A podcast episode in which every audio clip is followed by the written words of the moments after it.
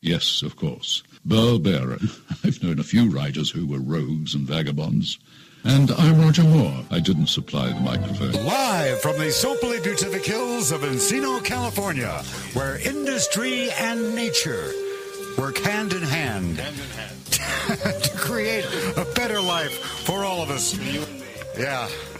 The following program, True Crime Uncensored, is produced on the Outlaw Radio Network by Magic Man Allen and is heard worldwide on Outlaw Radio, Air FM, Backyard Party Network, Shoutcast, Hear Women Talk, Their Women Walk, Giggle in Her Walk, and the Hartfisher Television Network. and don't forget the movie starring Yulia Baskin. And uh, and now, ladies and gentlemen, oh, That too. My God. Hey. I'm Burl Bear. That's Hi, Burl. Mark How are C.G. you? Boyer. That's Howard Lapidus, manager of the Star. And it's a pleasure to be here. It is probably 105 degrees in Southern California. It feels- it Yes, feels- and 125 in the Lighten Up Lounge.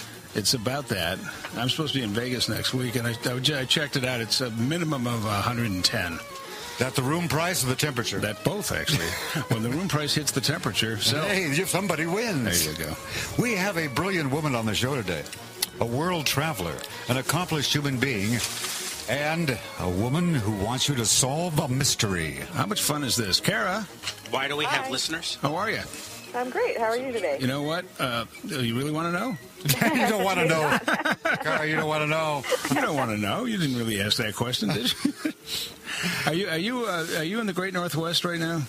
I'm actually in Colorado today. I was We live close. Uh, in Bellingham. I was close, but Ah. now do you guys know each other? No, from the no. Borough? You- I found her by surfing the web. is that right? Yeah, I Did, now, does she stumbled know on that you're from like you're like her next door neighbor up there? I think I mentioned that my daughter went to school in Bellingham, and I'm from Walla Walla. Blah blah. She's from. Uh, she used to live in Bothell, didn't you? Uh huh. I did. You lived up just about everywhere. Doesn't she live down the street from the great Ryan Stiles, uh, Ptolemaic College? Yeah, she did. Yeah. Mm-hmm. There you go. See what a small world it is. I get a guest on the show, and it turns out she lived next to uh, Ryan Stiles. And But uh, it's a small world, but but I wouldn't want to paint it. thank you, Howard, for dropping by. S- Stephen uh, Stephen Wright, thank you. Yeah, thank you. Okay, uh, Kara, we need to. Uh, I asked you before. Now I'm confused. Is it Kara or Kara? Cara. Kara. Okay, Kara. When you were a little girl, you moved a lot, Almost once a year, and sometimes more. and but you were in the army, No, my parents were not in the military. and you did, had no idea why they kept moving. No, I didn't. And now I Oh. had some good stories about why I thought they might have been moving. I, I had a pretty big imagination as a little girl. like maybe they were aliens or something. Alien, Momsters was better than that. I thought. I had some good stories. Creature feature. Uh, and then there was a guy, kind of like a, a an uncle figure named Jack, who used to bring you chocolate cream pies about once a Chocolate month. cream pies from Tell, the tell us, tell us about that. That's a, I find this a fascinating I've, I've, story. hang on, bro. I, I find we're we're, start, we're starting in the middle of everything. now I was starting at the the, the, the, we're starting at the beginning, beginning, beginning. Yes, we're starting at the very If we- beginning. If we, told Beginning everybody of her story. she, she's a she's an author for crying out loud, have we haven't gotten that She's far? an uh, international trade attorney. She's been a, a Moscow on the Hudson. she was in Three Moon Junction, Two Moon Junction and Black Hawk Down. kindergarten cop. You A little notice this, Oh, a little of it's- that. It's it's uh, Cara, right? Cara. I know. I say I'm going to get it wrong all day. Cara. Just so you're aware, Cara. That's okay. Cara, we that we that please do not take us seriously. We will take you seriously and we'll take your work seriously, but don't take us seriously. That's all I ask. Seriously. Seriously. Yeah. okay. okay, the chocolate cream pie. chocolate cream pie. It was from a lovely bakery down the street called Hillcrest, and uh, he would bring me these amazing chocolate cream pies about once a month. And I wasn't quite sure who he was or why he brought them, but I certainly loved the pies. How old were you at this point? Eh, I think I was in the third grade. So But Mm, you're pretty young, yeah. Yeah, and he So- brought me my first kitten. That uh, So you probably bonded with this guy. oh, certainly, certainly, Jack was definitely a, a pretty strong figure in my childhood. And then one day, like- One day he says he, when he brought my kitten, actually, he told my mother, and I was, of course, eating my pie and not paying very good attention to what he was saying, but he let us know that he wasn't going to come back anymore. I was quite sad to. well, it's lose my kind of like pie. Puff the Magic Dragon. I know. it's like all of a sudden, uh, the guy who's bringing you pies and bringing you kittens, your dear Uncle Jack, is uh, basically telling you he's going away. He's going away because he said he just couldn't help us anymore. But you didn't know what that meant at the time. No, not really. We need to help Howard. Jack needs to come here and help Howard open the cookies. Actually, Can you hear He's that? eating chocolate pie. Oh, stop He it, is- bro. It's a Saturday afternoon. You're trying to get into the. I'm trying to get. All right, here's what's going to happen. I'm going to make a serious amount of noise, and then it'll be over. Okay. Here we go. Serious amount I of went with noise. that. He's got, oh, there he's got it. Now He it's got it open. Okay, there we go. Okay, Thank now you. he's got the cinnamon Thank you rolls for out. your. then Now let's talk about the cream pie. Okay, so you- who is so you do you ask why isn't Jack coming back anymore? Why isn't he going to bring any more chocolate pies? Well, n- not at the time too much. I mean, I, I grew up with my mother having uh, in February having a, a a sad time in her life where she would, you know, pull out a bottle of vodka and and and call her brother, and they would drink and cry, and and I knew not to bother her on on that particular weekend, and so I I knew that there was something you know Something that wasn't talked about, something that wasn't talked about, and as I got older, I was introduced to the topic more. and the topic is was the uh, unsolved death of my grandparents on their 54 foot sailboat in international waters near Tahiti. and who on the boat was with them. Originally, when they left Seattle, they had my uncle Larry, uh, who loved sailing a lot, and Now, was my that aunt- your mother's brother? my mother's half well n- by marriage my Okay. mother's brother my by marriage they all grew up together All right. they're kind of the brady bunch family Okay, they got married. He had two boys, and my grandmother had two girls, and they had one child together named Carrie. okay. So Gary and get out Carrie are a, on- okay, folks, get out a chart and a graph and start taking down these I names. know. it, they all rhyme, so Yeah. you know you can figure it out that way. But um, so Larry and my aunt Carrie were on the boat, and then another guy, unfortunately, coincidentally, also named Gary. He was an airline pilot, and he was helping them uh, navigate the boat down to San Francisco for the beginning portion of their two-year paradise tour of the South Pacific Oh boy. and they dropped off Gary down in San Francisco and went down to San Diego to finish provisioning the boat. And uh, that's when their other son, Gary, came down. He flew down from Seattle. And uh, Gary and Larry, their childhood issues flared up, and Larry decided he just couldn't stay on the boat with his brother. What were those issues? I think it sounds to me like normal boy things. You know, they fought a lot. Um, Gary was pretty intense, I think, and and and provocative, and yeah, I think standard sibling issues. And were there any of these guys' wives or any with them? No, nobody was married. Nobody was married. What um, what what business was your grandfather in? He was a carpenter. He built houses. There's quite a few houses all over Juanita and Kirkland that he built. I mean, he must have made some bucks to get a 54 foot sailboat. I think they skimped and and they, Saved? they bought the whole and they saved and uh, built it all by hand themselves Oh very boy! slowly. Really? Took them a couple years. When you say them, who who was? Mom and uh, grandma and grandpa. Yeah. Jody and her legal name's Joanne, which is my middle name, but everybody called her Jody. So, how, uh, what kind of age range were your uh, aunts and uncles uh, on this voyage? Well, Gary was 27, Larry would have been 26, and Carrie was 21, 20. And then so when they're they were down, basically all adults.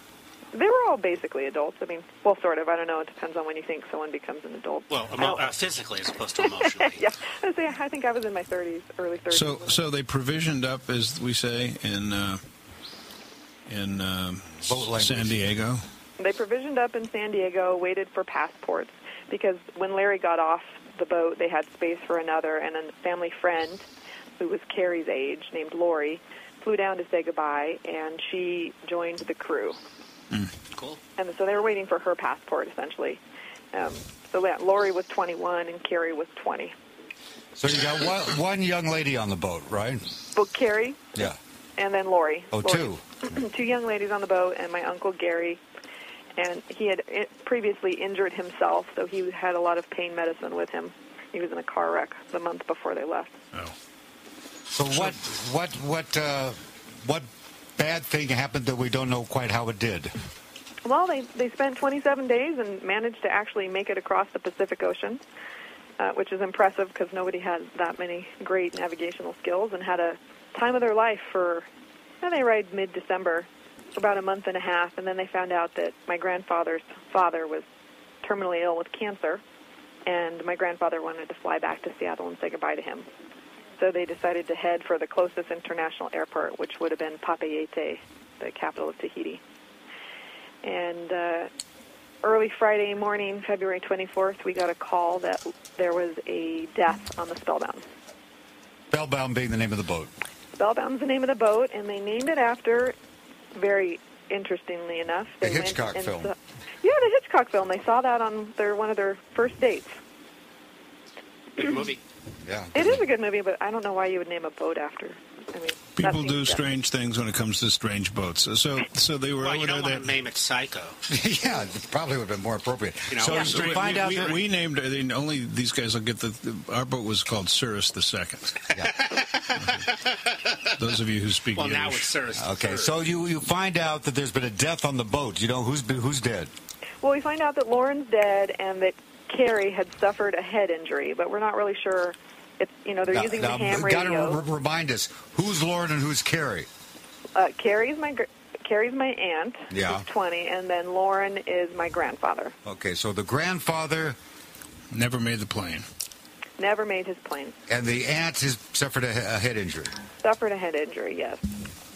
Then what? And we're well, we're on dealing with ham radio because you can't pick up your cell phone like you can now, um, and so things are being relayed via the ham radio network, and uh, you know chaos kind of ensues, and they're trying to figure out where the boat is, and the spellbound is saying that they're lost, and They're what? I'm they- sorry. lost. th- Lost, They're okay. lost, and they're relaying some medical information for Carrie, but no one ever. The last time anyone spoke with my grandfather was the day before at 5 p.m.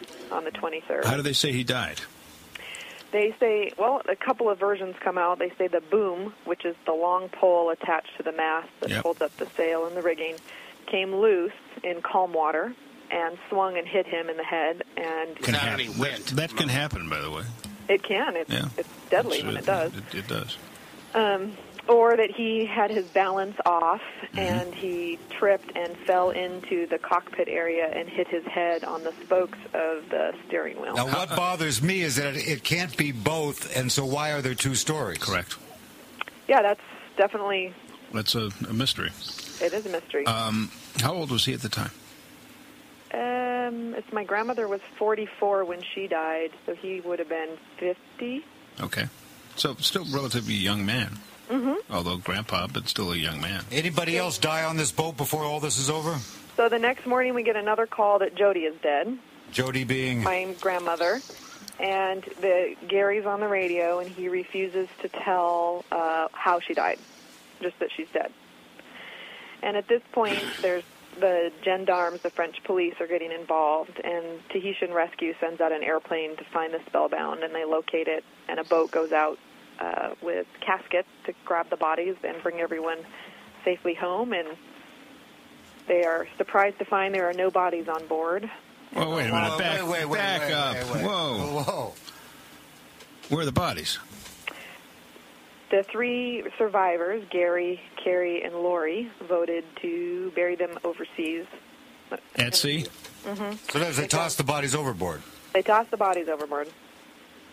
Wow. Did uh, out of the three of them who were in their twenties, none of them had a clue uh, that uh, maybe somebody'd have some questions, or did they have a big clue that somebody would have some questions? Um, I think maybe Gary had a big clue someone would have some questions. Lori was a bit naive, a very naive 21 year old, uh, very sheltered, and um, she says she was sleeping, and Gary woke her up to come take the helm and steer the boat while my grandmother was trying to revive Lauren. And I interviewed her for this, and she said that Gary woke her up, and she was trying to steer. They were reviving Lauren. So I know Jody was alive at that point. I don't think she would lie about that. Um, I'm not convinced that she killed herself the next day, as they're claiming. Yeah. d- Um, Well, how did they say that she killed herself? What what So methodology? she, she was sitting. There were some weapons on board, and you have to know that my grandmother hated guns, and they stored the guns above the water tank under the floor in the galley. Why did they have guns? Of fear Pirates. of uh, uh, pirates. Yeah, she'll they answer were that afraid of being boarded or something. And they had a shotgun, Um, and my uncle Gary brought a pistol with him, and that's the weapon that was used when my grandmother died. So basically, Gary shot her and threw her overboard. That's kind of what I think happened, but the question is why? Yeah, that's the you know, the thing with murder is now, uh, now we have to, you know, we have to unravel the clock and go backwards. Um, Mm-hmm. And, uh, before we unravel, I have a quick Yes, sir. question, sir. Um, Mark Boyer has a how, question um, for you. Here. Are any of the survivors uh, still alive? They're all three still alive. And all three are mom. All three are what? Mum, quiet. M U M. Curly, Not Larry, yet. and Mo are not talking. Uh, Well, Lori, yeah, Carolyn.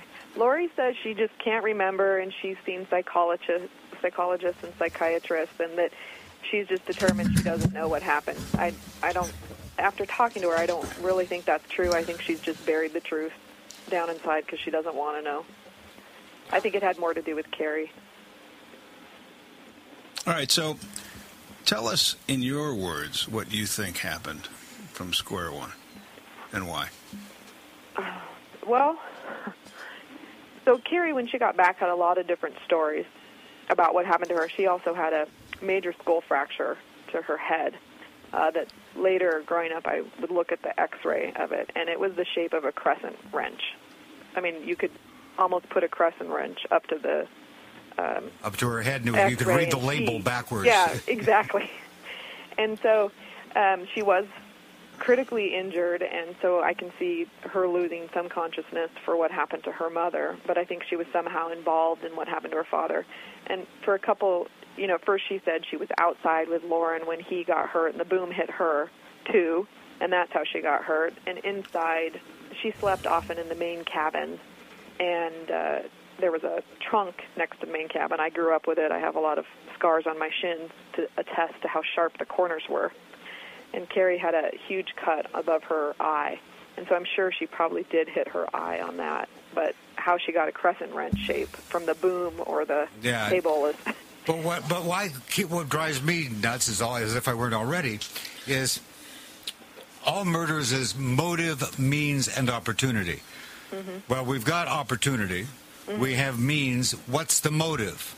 so. After two years of being questioned by the FBI, Carrie said that Gary raped her and she when they my uncle and my mother eventually filed under the slayer statute to have gary disinherited and she signed an affidavit basically saying that gary had raped her and lauren was you know That's came not- in in the process I find that word uh, extremely um, curious.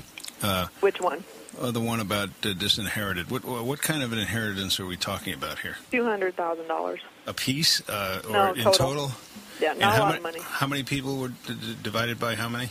it would have been divided by oh no it was less than that i'm sorry it was probably more like 150 it was divided by should have been divided by five but it was divided by four because gary was disinherited so there's not a lot of money the motive can't be money Okay. Did Gary have money? Did uh, would he have financial problems? Did he have? No. A, uh, was Do you he? think he uh, was just pissed off? Was he a gambler? Was he involved in drugs? Uh, you well, know, almost let's go down all of their down the children list. were yeah almost all of their children were involved in drugs i mean everybody got high and i'm sure did a little bit more than that but not enough to have a big debt or anything like that no so do you think maybe he was just?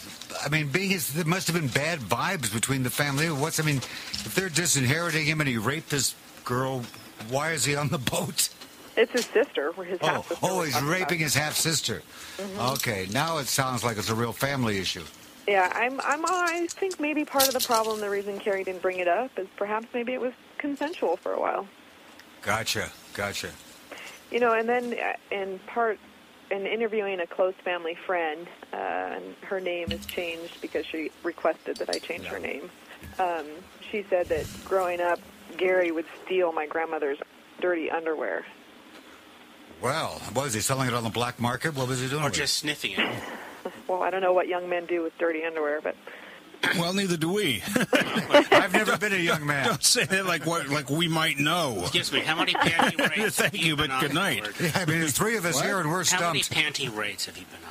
Yeah, uh, uh, to the truth, two when I was in college. Yeah. Okay, but we were, but and- but here's what we were doing. We weren't going actually for the underwear. You wanted the girls still in the panties when you. We took- didn't care how we got the girls. We just wanted the girls, and we wanted to be nice about it. We didn't want to rape anybody. We didn't, we were there to have fun. Beginning and end of story. Oh, So I can't help you with uh, So the what. huge what No, the guy's taking his gra- his What am I mother's doing? underwear, grandmother's underwear. on uh, top of His it, his stepmother. mother's. He's This is taking his his mother's stepmother. underwear, his, or his stepmother. Okay, well, and, and he was raping his stepsister, but it was consensual for a while until she said, "You know, enough of this. I'm, I'm blowing the whistle, um, No just kidding. because I can." Thank you. Good This is a night. guess, yeah.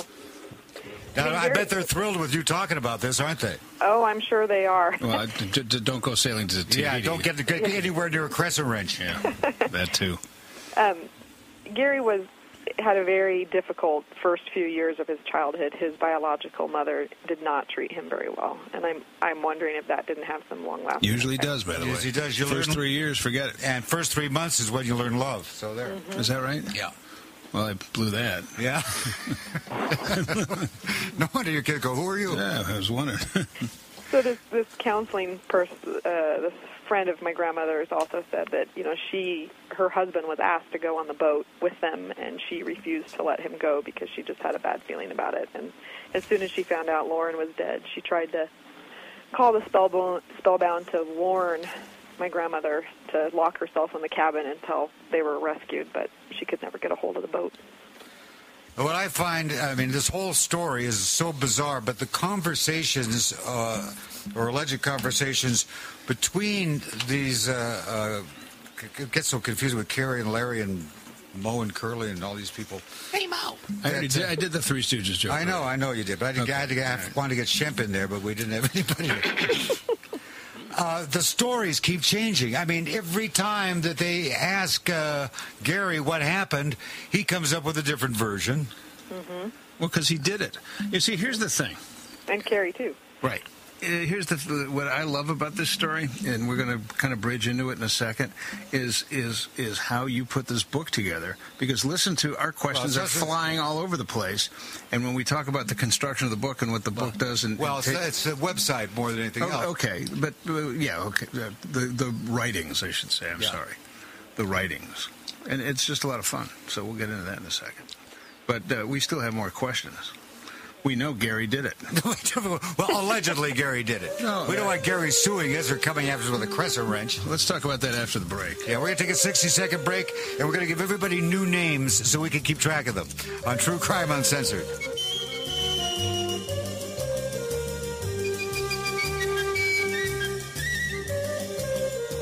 If you own an iPhone or ride the plastic pony in front of Kroger, you are no longer tied to your computer. You are now free to roam and take Outlaw Radio with you everywhere you go. Grab an Outlaw Radio iPhone application. The smoking, drinking, interrupting, did I say interrupting? 24 hour party that you follow now follows you. Your iPhone is now the easiest way to stay connected with your friends at Outlaw Radio, like me. Change the way you listen to the radio seven days a week. Now available at the iTunes App Store. Hi, I'm Burl Bear, Edgar Awarding author of many exciting books, some of which people actually buy. Out there in the real world, I'm considered a fine investigative journalist. Here on Outlaw Radio, I'm simply Uncle Crazy. However, if you want to invest good money in great books, I have a wonderful suggestion for you. I have two count them, two brand new books out right now. One of them is Headshot. It's a story of two psychopaths. Well, let's make it two and a half. Two and a half psychopaths and a baby, uh, and two dead guys, and lots of really horrifying pictures. And it's a true story. It's called Headshot from Pinnacle True Crime. Also out this month is Masters of True Crime. Yes, I'm more than merely a master of my own domain. I'm considered a master of true crime. And in the brand new anthology edited by R. Barry Flowers, I tell the story of the Alaskan mail bomb conspiracy. An explosive story, to be sure. So pick up both books immediately or sooner. Back to true crime. Uncensored. Yes. with Burl Bear and Howard Lapidus. What about what's his name? featuring Mark C.G. Boyer And the girl with the and hooters. sometimes Marie Mackey Esquire? And a bag of potato chips. Produced by Magic Matthew Allen, I'll tell you, we have good microphones on this show. who in turn is produced by Laurie Downey Jr. And now back to the aforementioned True Crime Uncensored. I am Burl Bear, the man eating the potato chips is Howard Lapidus. And uh, what are you eating, Mark? Chicken. Mark, Mark's eating the chicken. And speaking of chicks, we have uh, Cara. Cara, you still there? I'm still here. You haven't run away screaming yet? Not yet. I think, Boy, I'm never going on the radio again, she says. the, uh, her website is called armchairsleuth.com, where you can follow this story and try to solve it yourself. And there's other ones on there as well. And uh, it's got everything. I mean, everything you need to try to solve this is there. Am I right? I hope so. What? What? Tell, tell people what all is on this this website to help solve this case. Well, I decided growing up, I did this like we're kind of doing, discussing what happened as I got older in more depth and detail. And everyone always just wants to debate and debate. And I thought there's a lot of smart people out there who might have an idea about what happened more so than I do. And I'd love to put it out there for them. So I put it out uh, the information and the facts, but I also include uh, information that maybe somebody might not know, like technical information, like decomposition of bodies in the tropics, how it can happen super fast up in a day. Wow. So you can kind of see why somebody might want to throw a body over after a day. Um, Gets so it's pretty interactive right, for the yeah. reader. And now you've got links to all the various articles and uh, and There's the FBI, the newspaper articles, and then I have some of the letters that my grandparents sent. Uh, a letter that Gary sent back discussing, uh, you know, what if he, if he had done it, everybody would know he had done it. yay. Uh, yeah, So let's take this uh, full circle to the beginning of our of this show. This individual that came and brought you pies, who was he? Jack was the FBI agent, and he wasn't the uh, first assigned FBI agent to the case. He came at it later. The assigned FBI agent, her name was Natalie, and it was her first big case. And I later was told that by Jack essentially that he thought, you know, she didn't handle the case very well, and if she had, maybe we would have gotten a conviction. That's why you can't put women in charge of anything. Oh God. You At know? least not inexperienced ones, right? yeah, there you go. There you go. I'll save you. Thank you. Thank you. That's why you're an attorney. Counselor. I Yeah, it's the object to attorney that side of statement. me, huh? Yeah. That's not an evidence. So you got not only do you have the, the story of Spellbound up there, but other people are contributing other un, unsolved cases. E- exactly as I started getting into the spellbound case five years ago, um, this case of uh, Julianne Gillet came up, and it, she disappeared from Seattle, and her body's never been found. She's still considered a missing person, and it's her daughter that I'm working with.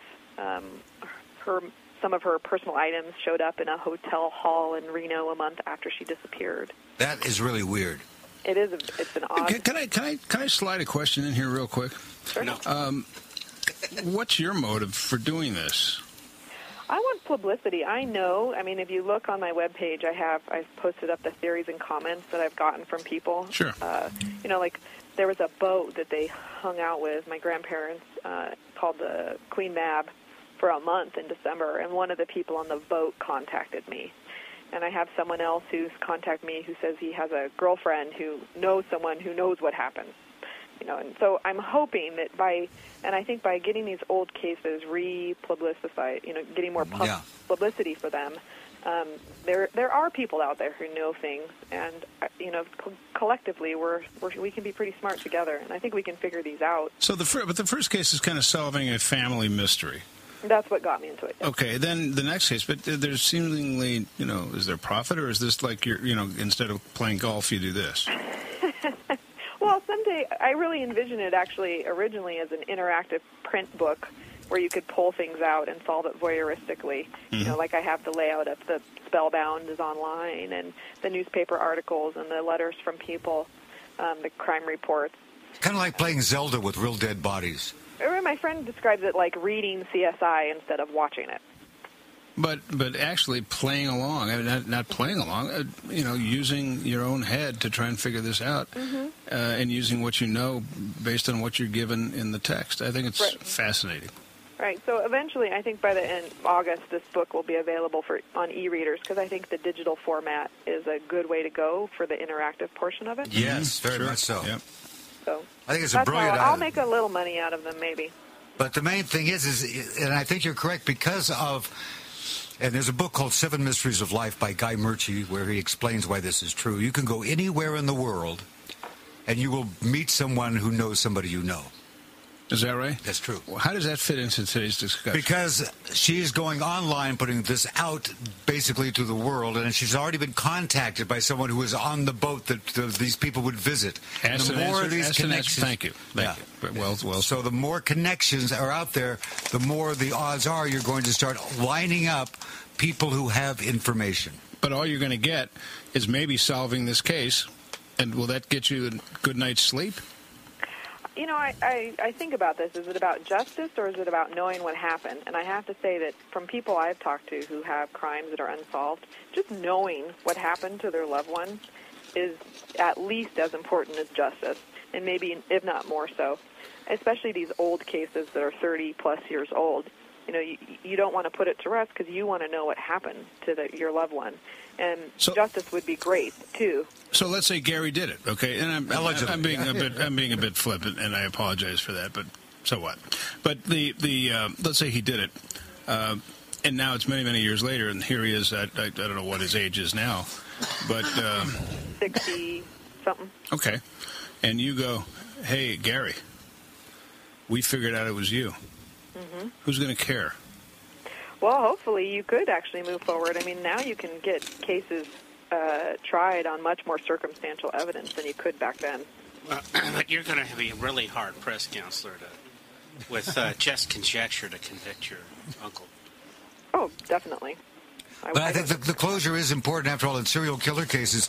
With Robert Lee Yates, the Spokane serial killer, he got out of the uh, death penalty in uh, Spokane County by telling them where one of the bodies was buried because the family wanted Closure. wanted Closure. closure. Yeah, And a, pa- a potato chip. They wanted a potato chip. they wanted potatoes. Well, I think there's a witness out there that Gary has talked to, or even Gary, that could step forward. but they're Where afraid would to. they have? Where? would- What do you mean when you say witness? Where would they have been? Well, no, I just mean someone that they've talked to. I mean, in one of the submissions of, you know, people who have read this, they said they were in a bar talking to Carrie, you know, and Carrie was telling them um, a different story than what was on here. Of course, you know, they couldn't give me more details. And was But it was it Carrie or the alcohol talking? probably a little of both? Mm-hmm. Yeah. Yeah, we're dealing with a lot of conjecture, but because we're conjecturing here. Uh, I conjecture Mm-hmm. I'm sure, hypnotically too, though- like Mandrake. And you know, maybe part of it's also publicity. If I mean, Lori's lived a normal life for all these years without most people knowing this about her, and same with Carrie. Carrie's son doesn't. I doubt he even knows about the spellbound. So you know, these these people need to um, have have the spotlight on them. and uh, how does your mother feel about this endeavor? My mother supports them. Oh, good. Because if she didn't, no more chocolate pies for you ever. No, no, no. She's been a great supporter of it. She would like to know exactly what happened to her her mom too. And then uh, why didn't your mother go on this trip? So she had me. I have another aunt with a daughter that's exactly my age, and we were three and a half when they left, and they just thought it would be too much to have small children on the boat. Oh, That's they 'cause it would- would've they would have been- had to take you along. It would have been too much to have small children. I mean, you can't do that. And I guess Yeah, your but I mean, father th- wasn't in the picture at this point. My mother was not in the picture, no. Neither was my aunt. They were going to come back and take my mother and I on an Atlantic trip to Europe. That was the plan. No, but I mean your father. I meant. Oh, my father. No, they separated when I was a baby. Okay. Now, I want to uh, tr uh, transition out of this horrifying story into another horrifying story, and that is your adventures in Russia. Okay? How did you wind up in Russia embroiled in one of the strangest expatriate journalism stories of all time?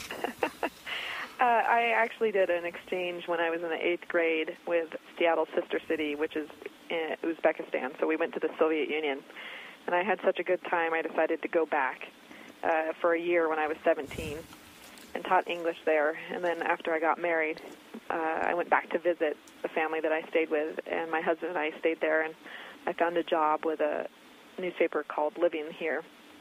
And that is a paper for what? Uh, expatriates? It was for expatriates. You know, at the time they didn't have phone books or anything like that. So if you wanted, it, it was hard to figure out where to go in Moscow, even just to get a bite to eat. Okay, we're going to have to take a 60 second break so Howard can have some potato chips. When we come back, I want to hear, hear, hear about this strange story. We'll be right back.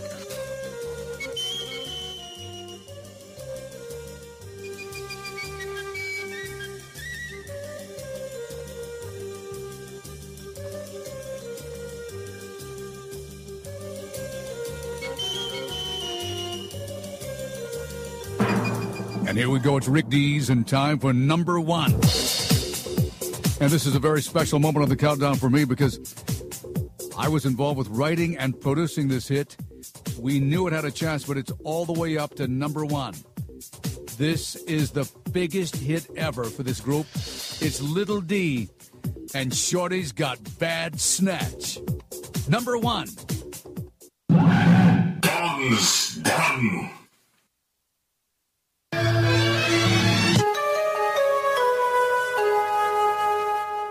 Yes, of course. Burl Bearer. I've known a few writers who were rogues and vagabonds. And I'm Roger Moore. I didn't supply the microphone. Hi, I'm Burl Bear. That's Howard Lapidus, Mark C.G. Boyer. Uh, Cara, uh, your last name? The Erin, Deerin. Spelled D Y E R I N. D E Y E R I N. Okay, Matt wanted to know. What is it? D E. Say it again. Matt wants to know. D E Y D E Y. E R No, I D E. N. D E Y. Uh huh. D E Y E R I N. That's right. E R I N. Oh, she's Armenian. Armenian. Your husband's Armenian. No, it's Welsh. Welsh. But, but close. how, how much closer can you get? Come Yeah, I mean, they're right next door to each other. okay, so you're. Uh, uh, so you're in, you're working for uh, Living Here, which is the ex, uh, well, expatriate uh, paper there in uh, Moscow. Mm-hmm. And uh, you were highly praised. I found a thing online where they were saying about. How, I mean, that place was a zoo apparently. It was a mess, and so we decided to break away, the editor and I, and start our own parallel paper Called called Exile. and that that that paper. God, Howard, could you get any more loud? yeah, you can. uh, that paper uh, caused quite a stir in Russia. It did. I mean, you guys were doing some stuff that was way out there, way out there in terms of satire, political commentary. I mean, that stuff that could get you in trouble in the United States. Well, n- nothing can get you in trouble in the United States. Well, it- we got into a little trouble here and there, but it, it we kept going. It's available online now. I guess it's no longer in print, but they have a uh, online version of it. So was Putin a fan or not? No, definitely not. We, we and my husband and I left after a year. Uh, uh, give us circa when was this? I was trying to remember. It was Oh. a long time ago. Oh, gosh, Uh, okay. Fifteen years, about fifteen years ago. Before the Yuko soil crisis uh, or the case? Yeah. Okay. So, So, so you were gone. You had to before. learn Russian and Cyrillic. I- I'm going somewhere with this. I, I learned Russian and Cyrillic in uh, middle school and high school. Yeah, so did my daughter. Yeah. My daughter went to, uh, did the same thing you did, did the exchange thing, went over there to uh, Chelyabinsk at the foot of the Ural, in the Ural Mountains.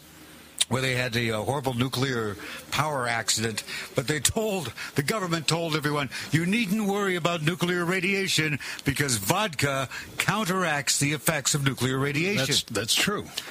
This is what, honest to Well, no, God, but this is that's- what the people were told. that's All the extraordinarily people who worked at correct. the nuclear power plant were given bottles of vodka for emergency Mm-hmm. use, and they do not see any correlation between By the way- high doses of radiation and the sterility and the cancer. If you had a headache in Russia, They gave you vodka. would work for you.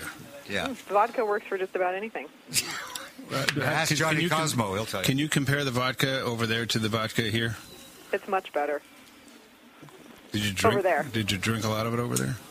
Well, yeah. What else are you going to do? In I don't know. Moscow? I, I don't, I don't know, kiddo. You know, you know, I can probably give you a list, but I'm not going to. I'm not Burl Bear. Yeah, as my daughter said, every, in Russia, everything's unavailable unless you have money. That's very true. That's very true. It's a huge discrepancy between the people with and without. And she also says it's wise to master the different dialects uh, in- of Russian. Uh, she quickly mastered the one mostly used by the Russian mafia. Well, that's Putin. Putin runs the rough. You know, he's- he can come and get me. I don't care. He's a big thug. And uh, so, being a, a single uh, young lady in, in Russia, having that accent was a good protection. Well, she wasn't a single. young- Yes, she was, my daughter. Oh, your I daughter was. wouldn't. Have, I would say I wouldn't have wanted to live there single, it's- it's- it's- especially at that time period. Yeah, that was '97 when we were there. Yeah. But uh, well, we two may have bumped into each other there. You never know. Yeah, it could be. Anything's, anything's possible in this world. I grew up during the Cold War. I still see uh, Russia and the Soviet Union as just gray. I just see the color gray. I see no colors. I, I can't imagine what it was like.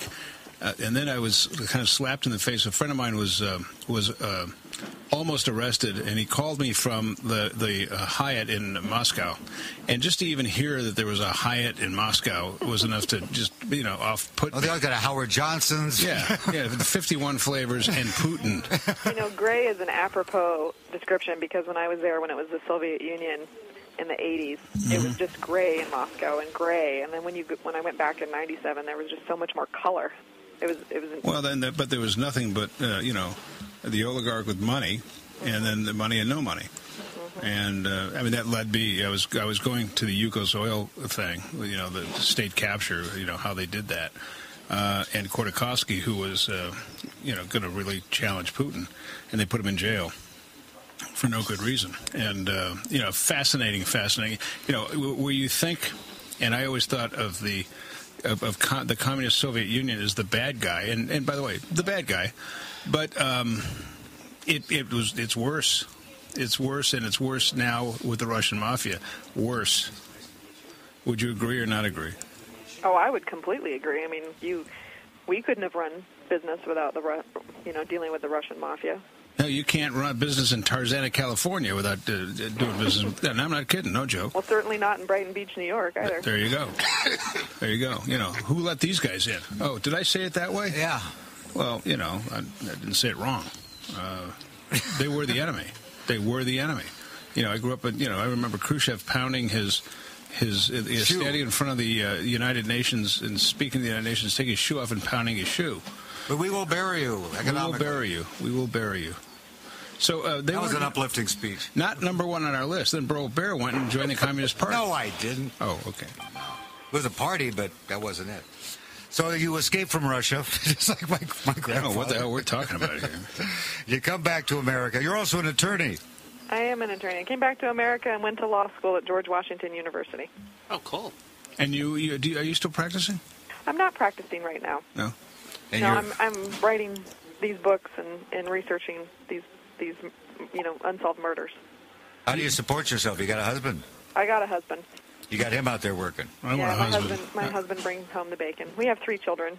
Cool. So I spend my time screaming at Screaming at Three children. children. Yeah, what is that? Man, oh man, mom's. You want a to scream. end up like your great grandparents? Do what I said. Oh, listen to you. My God. You threaten them with murder? No, Good. just, all she needs to do is hold up a crescent wrench and they'll do whatever she says. Oh God, stop it, would you? So, so you don't uh, a, a, a, a turn anymore. You were an attorney, but you don't a turn.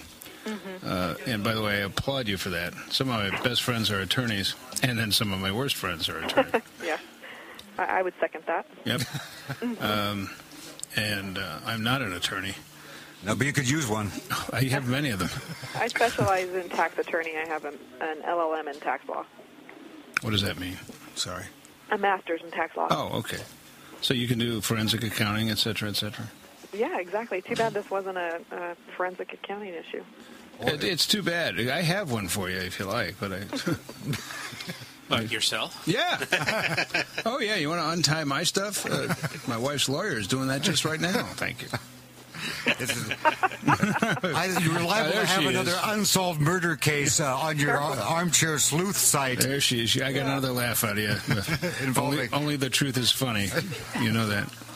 involving But Howard. so my, my, my biggest thing with my grandparents and Carrie is how did the crescent wrench get her? And, and why would she not know how? Well, somebody whacked her with a crescent wrench. And here's what happens when that happens, if I may just go out there on speculation boulevard for a second. Um, you get hit in the head with a crescent wrench, uh, it takes some stuff out of your brain. Mm. and you may or may not remember stuff. I mean, I just I used to be able to remember every record ever recorded since the beginning of rock and roll. You know what I remember now? I'm not my breakfast. I can't even come up with that. You know, He and- was and- hit with a crescent wrench. I wasn't hit with a crescent wrench. That's my point. He's- He was hit with age Well, and that- stress. Now, our friend Stress. Shadow Stevens was Shadow. hit in the head with a tire iron. Look what it did for his career. Is that right? Yeah. How did I But not- gave him great hair Yeah, that will discover up the scar. and clogs. What the hell's the matter with you? That's our friend Shadow Steve. You want to give up all his secrets? Oh, Uh, That's not nice. And we have a guest here, and she's lovely. And she's Some a had mom. theorized that maybe it was Jody who he was, you know, attacking, and Carrie was trying to stop it. It could be. That that makes sense. But I still don't understand why, except that he was mad at mad. Why? At. Because he was having sex with her for crying out loud, and the whole thing blew up. And she had to say it was it was rape, but she, but she had been doing the guy for how long? You know, th- I mean, this is you know, I, I love speculating like this. This is how much fun this uh, this uh, this this website is. I'm going to have fun with this. Yeah, well, there's I got to also- figure out how to make you some money. My goodness, this is just too good. well, please, let me know. I mean, you got a, a lot of people weighing in. I mean, you go to the page at armchairsleuth.com where people start talking about this, and people are going back and forth, and well, what, you know, same sort of thing. Well, he's doing her, and she's doing him, and he's mad because he's getting cut out of the will, and uh, you know he's doing this, and then he gets drunk, and he whacks this one, and then he has to kill this one, and throw the bodies overboard, and the there's a conversation I got it right here between uh, Le- I always get these names confused between Larry and Gary and oh, yeah.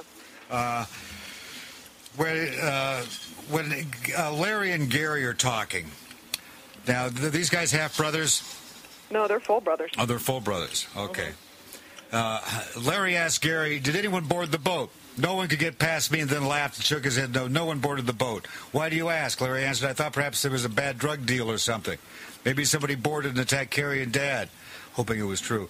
No, just us out there. And he looked as if he was almost smiling. The smirk annoyed Larry. Pressed Gary. How could the boom have hit Dad when there was no wind? Well, Gary repeats that Dad's balance was off because he injured his leg. Gary said, Dad fell. He hit the brass bowl on the helm. The boom may have been loose. Larry paused, thought, well, that's a slightly different story. And he confronted Gary with the change. You never mentioned him hitting his head on the helm before. He said, well, it's, it's hard to, uh, uh, you know, remember, there's so many things that could have happened, and you don't know what it was like. I fixed everything. I saved Carrie and Lori. What did he mean so many different things? And what does he mean by saved? Yeah, what does it mean by saved? Well, they What- were lost at sea and they were taking on water. And for a while, Gary thought they were out of fuel. At least that's what he told everyone, even though they had just refueled the tank. Well, then the real terror line says, Well, how did Carrie get her head bashed in? Gary gave Larry the look he used when they were boys when he did something wrong and it was impossible to prove he was the culprit. It was a look of arrogance and disdain. Gary taunted Larry, saying, You will never know what happened. It's my secret. Let me tell you something. Do you know when Gary is lying? You know how you can tell when he's lying? How? His lips are moving. this is not really, I mean, obviously, somebody on that boat did something. Right. Well, there was only three people left, There you go. Mm-hmm. Who's strong enough to do it? and Carrie may have done something in the beginning, but she's knocked in the head, so she didn't finish it. Right. Maybe someone walked in and they were having a reunion. Maybe. It could have been all that. What a great fun thing you're doing Maybe here. they were. Great pleasant No, fun. no, but the It truth is- it's- is, it's, the- it's the- no, hang on, captivating. Hang, on, the truth is, is number one, it's captivating. Number two, it's pioneer. Nobody's done this before, so it's fun to to go there. And f- for those of us who are, What's the website again? Armchairsleuth.com. and, you know, you know, we're kind of we kind of are interested in this. You know, f- how does the process work? Well, you can kind of follow the process, and you can do what we've been doing for the last hour and having a ball just speculating with you and going back and forth. And, and anybody can do this on your website and uh, and have the same you know wonderful time that we seriously are having. So it's a, it's a good thing. I take it, Gary, and you don't talk much. No, and I, I I was debating about w- how much contact to try to get with him, but I haven't seen him since I was a teenager. Oh, I okay. did talk to Carrie, uh, but I didn't talk to Gary. Who the heck's trying to He get a lives in hold of you, by the way? California. Do you want to return a call? Sorry. He's getting Um, email. Did you make an effort to uh, to acquire the FBI files? I do. I have the FBI file in front of me. It's heavily redacted. They have to take out the names of anyone who is still alive, and so it's there's bl- blank pages in here, w- you know, that have been whited out. But because I'm pretty familiar with the people involved, I can guess uh, what a lot of it is. But there are some pages that are completely, you know, blanked out. Entire pages? hmm entire pages. So I could wait till everyone dies, and then I could get the full report. And when I uh, originally interviewed Lori, she said she would give me her test testimony, but then she changed her mind. Hey, how old are your kids? Uh, three, uh, eight, and ten. Oh my, that's a Boys. handful. Boy, all boys? All boys. Oh, oh, mom's in love. That's a handful. oh, there you go. Oh But I, I man. love hearing what you guys are doing, and you know when people write me and tell me what they think happened, it's great because I always I'm, I'm learning something new every single time that somebody writes into me. Oh, we wanted to go that way. I figured let's play the game because Yeah, it is kind of a game, and, and let's do that for an hour with you and, and see where it goes. it's not really about the money. It's you know more about trying to solve what happened and and try to figure figure it out for my family and other families out there. How many people are alive that would really care now? What's left? Well, Uh, well, all of their children are still alive. Right. Quite a few of their family friends uh, Okay. are still alive because they were young. I mean, my grandmother would be in her early 70s. So it's it's a to- it's still a topic of conversation at Thanksgiving. Oh, definitely still a topic of tom- conversation, Thanksgiving. I mean, you can see on one of the second comments I got, it was a, a, fa- a pretty close family in my generation who had never even heard about what happened on the Spellbound. And she said it explained a lot about the interactions of the family once she went on and Well, yeah, actually because on the anniversary of his death, your mother would get on the phone with her brother and a bottle of vodka, from, not from Russia, and they would sit there and talk and cry and drink. Right, right, right. Well, and she didn't quite get why we didn't talk about my grandmother. The family never talked about my grandmother. What, what, what do we cover this? What year did this happen? 78, Okay, 1978. so you're just a kid. I was four. You're still just a kid. Man, oh I- man. I, like to think that way. Well, you are. How's that? Mother of three. Mother of three. Mother of three. Father of two here. Which one? All boys? No, I've got one of each. Uh, and uh, my daughter, who's the 17 and a half, uh, the second she was born and I saw her, I, I just gave her the bank account. Here, take, just ta- Yeah, take that's it. fathers and daughters. That's the Take way it it- is. Just take it now. It's That's okay. my daughter Let's in not the even water. go through any of this. But then her and her mother is just a picnic. See? sound like a bit of a. oh, Oh, yeah, here we go. Ah. Magic Matt Allen and the Demons of Decadence on a macaroni and cheese weekend. Uh, the demons are here too. It's got to be a great show. I just I've seen who's coming in. and It's going Hey, fun. Jimmy the P is here Jimmy too. the Predator. Outlaw Radio. I've been watching you for days now, baby. I just love your sexy ways now, baby. You know my love will never stop now, baby. Just put your loving in my box now, baby. Wrap it up. I'll take it. Wrap it up. I'll take it. Well, no more will I shop around now, baby. I know I got the best thing in town now, baby. I've seen all I want to see now, baby. Bring your loving straight to me now, baby. Wrap it up, I'll take it. Wrap it up, I'll take it. Wrap it up, I'll take it. Wrap it up, I'll take it.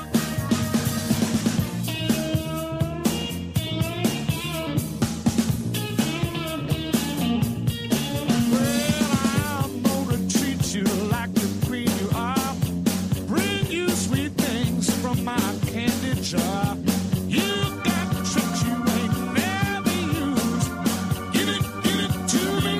It won't be abused. I've been watching you for days now, baby. I just love your sexy ways now, baby. You know my love will never stop now, baby. Just put your loving in my box now, baby. Wrap it up. I'll take it. Wrap it up. I'll take it. Wrap it up. I'll take it. Wrap it up. I'll take it. Wrap Yes, of course. Burl Bearer. I've known a few writers who were rogues and vagabonds. And I'm Roger Moore. I didn't supply the microphone. Live from the soapily butyric hills of Encino, California, where industry and nature work hand in hand, to create a better life for all of us. Yeah. The following program, True Crime Uncensored, is produced on the Outlaw Radio Network by Magic Man Allen and is heard worldwide on Outlaw Radio, Air FM, Backyard Party Network, Shoutcast, Hear Women Talk, Their Women Walk, Giggle in Her Walk. And the Hartfisher Television Network. and don't forget the movie starring Yulia Baskin. And, uh, and now, ladies and gentlemen. Oh, That too. My God. Hey. I'm Burl Bear. That's Hi, Burl. Mark How are C.G. you? Boyer. That's Howard Lapidus, manager of the Star. And it's a pleasure to be here. It is probably 105 degrees in Southern California. It feels that- Yes. you know, And 125 in the Lighten Up Lounge. It's about that. I'm supposed to be in Vegas next week, and I, I checked it out. It's a minimum of 110. That the room price or the temperature? That both, actually. when the room price hits the temperature, so Hey, you- somebody wins. There you go.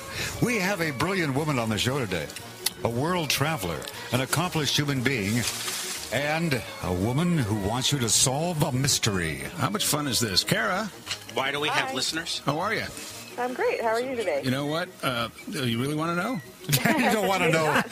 Cara, you don't want to know. You don't want to know. You didn't really ask that question, did you? are you are you uh, are you in the Great Northwest right now? I'm actually in Colorado today. I was We live close. Uh, in Bellingham. I was close, but now do you guys know each other? Ah. No, from the no. borough? You- I found her by surfing the web. is that right? Yeah, I Now, does she stumbled know on that you're from like you're like her next door neighbor up there? I think I mentioned that my daughter went to school in Bellingham, and I'm from Walla Walla, blah, blah. She's from, uh, she used to live in Bothell, didn't you? Uh huh. I did. You lived up just about everywhere. Doesn't she live down the street from the great Ryan Stiles, uh, Talamatic College? Yeah, she did. Yeah. Mm-hmm. There you go. See what a small world it is. I get a guest on the show, and it turns out she lived next to uh, Ryan Stiles. And But uh, it's a small world, but but I wouldn't want to paint it. thank you, Howard, for dropping by. Stephen uh, Stephen Wright, thank you. Yeah, thank you. Okay. Uh, Kara, we need to. Uh, I asked you before, now I'm confused. Is it Kara or Kara? Cara. Kara, okay? Kara, when you were a little girl, you moved a lot. Almost once a year, and sometimes more. And but you were to the army, No, my parents were not in the military. and you did, had no idea why they kept moving. No, I didn't. And now I Oh. had some good stories about why I thought they might have been moving. I, I had a pretty big imagination as a little girl. like maybe they were aliens or something. Alien, Momsters was better than that. I thought. I had some good stories. Creature feature. Uh, and then there was a guy, kind of like a, a an uncle figure named Jack, who used to bring you chocolate cream pies about once a Chocolate month. cream pies from Tell, the tell us, tell us about that. That's a, I find this a I, fascinating I, story. hang on, bro. I, I find we're we're, start, we're starting in the middle of everything. now we're starting at the the, the, the, we're starting at the kid. beginning, beginning, beginning. Yes, we're starting at the very If we, beginning. if we told everybody Beginning she, of her story. she's a she's an author for crying out loud, have we even gotten that She's far? an uh, international trade attorney. She's been a, a Moscow on the Hudson. she was in Three Moon Junction, Two Moon Junction and Black Hawk Down. kindergarten cop. You A little notice this, Oh, a little it- that. It's it's, it's Kara, right? Cara. I know. I say I'm going to get it wrong all day. Just so you're aware, Cara. That's okay. Cara, we that we that please do not take us seriously. We will take you seriously and we'll take your work seriously, but don't take us seriously. That's all I ask. Seriously. Seriously. Yeah. okay. The chocolate cream pie. chocolate cream pie. It was from a lovely bakery down the street called Hillcrest, and uh, he would bring me these amazing chocolate cream pies about once a month. And I wasn't quite sure who he was or why he brought them, but I certainly loved the pies. How old were you at this point? Eh, I think I was in the third grade. So But Mm, you're pretty young, yeah. Yeah, and he So- brought me my first kitten. But uh, So you probably bonded with this guy. oh, certainly, certainly, Jack was definitely a, a pretty strong figure in my childhood. And then one day, like- One day he says he, when he brought my kitten, actually, he told my mother, and I was, of course, eating my pie and not paying very good attention to what he was saying, but he let us know that he wasn't going to come back anymore. I was quite sad to. well, it's kind of like Puff the Magic Dragon. I you know. it's like all of a sudden, uh, the guy who's bringing you pies and bringing you kittens, your dear Uncle Jack, is uh, basically telling you he's going away. He's going away because he said he just couldn't help us anymore. But you didn't know what that meant at the time. No, not really. We need to help Howard. Jack needs to come here and help Howard open the cookies. Actually, Did you hear He was that? eating chocolate pie. Oh, stop He it, is- bro. It's a Saturday afternoon. You're trying to get into the I'm trying to get. All right, here's what's going to happen. I'm going to make a serious amount of noise, and then it'll be over. Okay. Here we go. Serious amount I of went with the noise. He's got, oh, there he's got it. Oh, Now He it's got it open. Okay, there we go. Okay, Thank now you. he's got the cinnamon Thank you rolls for out. your. then Now let's talk about the cream pie. Okay.